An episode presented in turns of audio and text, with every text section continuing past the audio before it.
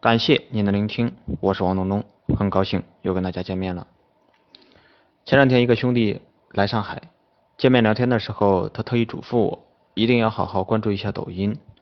我属于后知后觉的人，每一次都是别人赚到红利的时候，我才发现那是个机会。抖音和快手的区别在哪？快手是一个给三四线青年准备的一个晒生活的工具，抖音是一个给一二线城市小白领。准备的秀生活的工具，看似是差不多的，其实差距是很大的。兄弟说，我们一个共同的朋友，他们公司专门组织了一个小团队做抖音，两个月的时间做成了两个号，每个号一百多万粉丝，对自己的品牌宣传帮助很大。为什么要玩抖音？朋友说，首先这是一个流量集中的地方，有人的地方就值得认真对待。其次。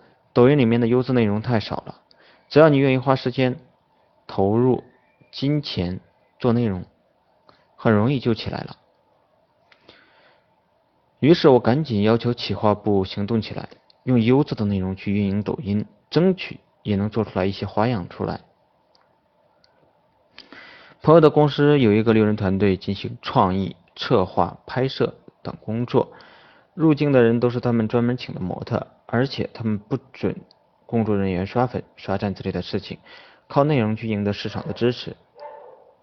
我的微博无疑就是在互动还是涨粉，最近的数据呢都非常好。微博早期红利结束了，大部分个人和公司对于投入的运营成本呢都变小了。在这个时候，只要你的运营变多，粉丝和影响力呢都会做起来。无论是哪一个平台，只要你能够把自己的品牌做起来，都是非常有价值的。过去微博上的大号开始做微信的时候，微博就很好的给微信做了导流的工作。包括后来的直播、微商、网红，都是因为之前你在某一个地方有粉丝或者你有经验，后来做事情也就容易了很多。我建议你也思考一下如何玩抖音吧，即使不知道如何变现都无所谓，只要有粉丝在。变现是早晚的事情，但是呢，你一定要记住，粉丝会越来越贵，搞定粉丝的成本会越来越高。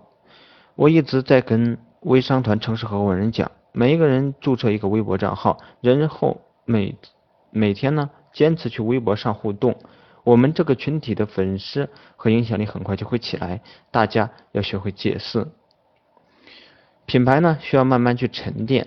但做事情的时候呢，千万不能太功利，也没有必要思考变现的问题。只要你的个人品牌起来了，什么问题都解决了。而且建立一个品牌不是一蹴而就的，给自己三年的时间去经营吧。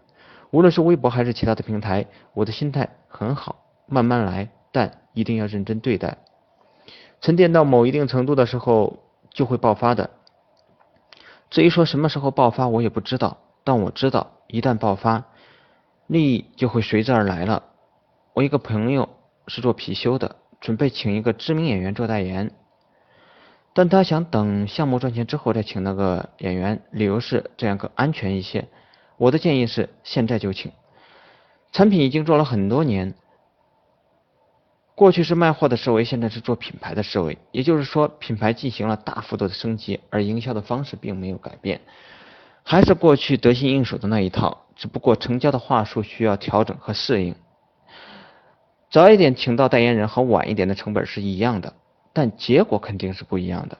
早一点请了，对于品牌的倍数和成交都是有极大帮助的，可能会极大的缩短做起来的时间。同样的事情，不同的心态去对待的话，执行的方式和方法都会变得不一样，结果自然也是不一样的。无论做什么事情，本质是最关键的要素。好了，今天呢就和大家聊到这里。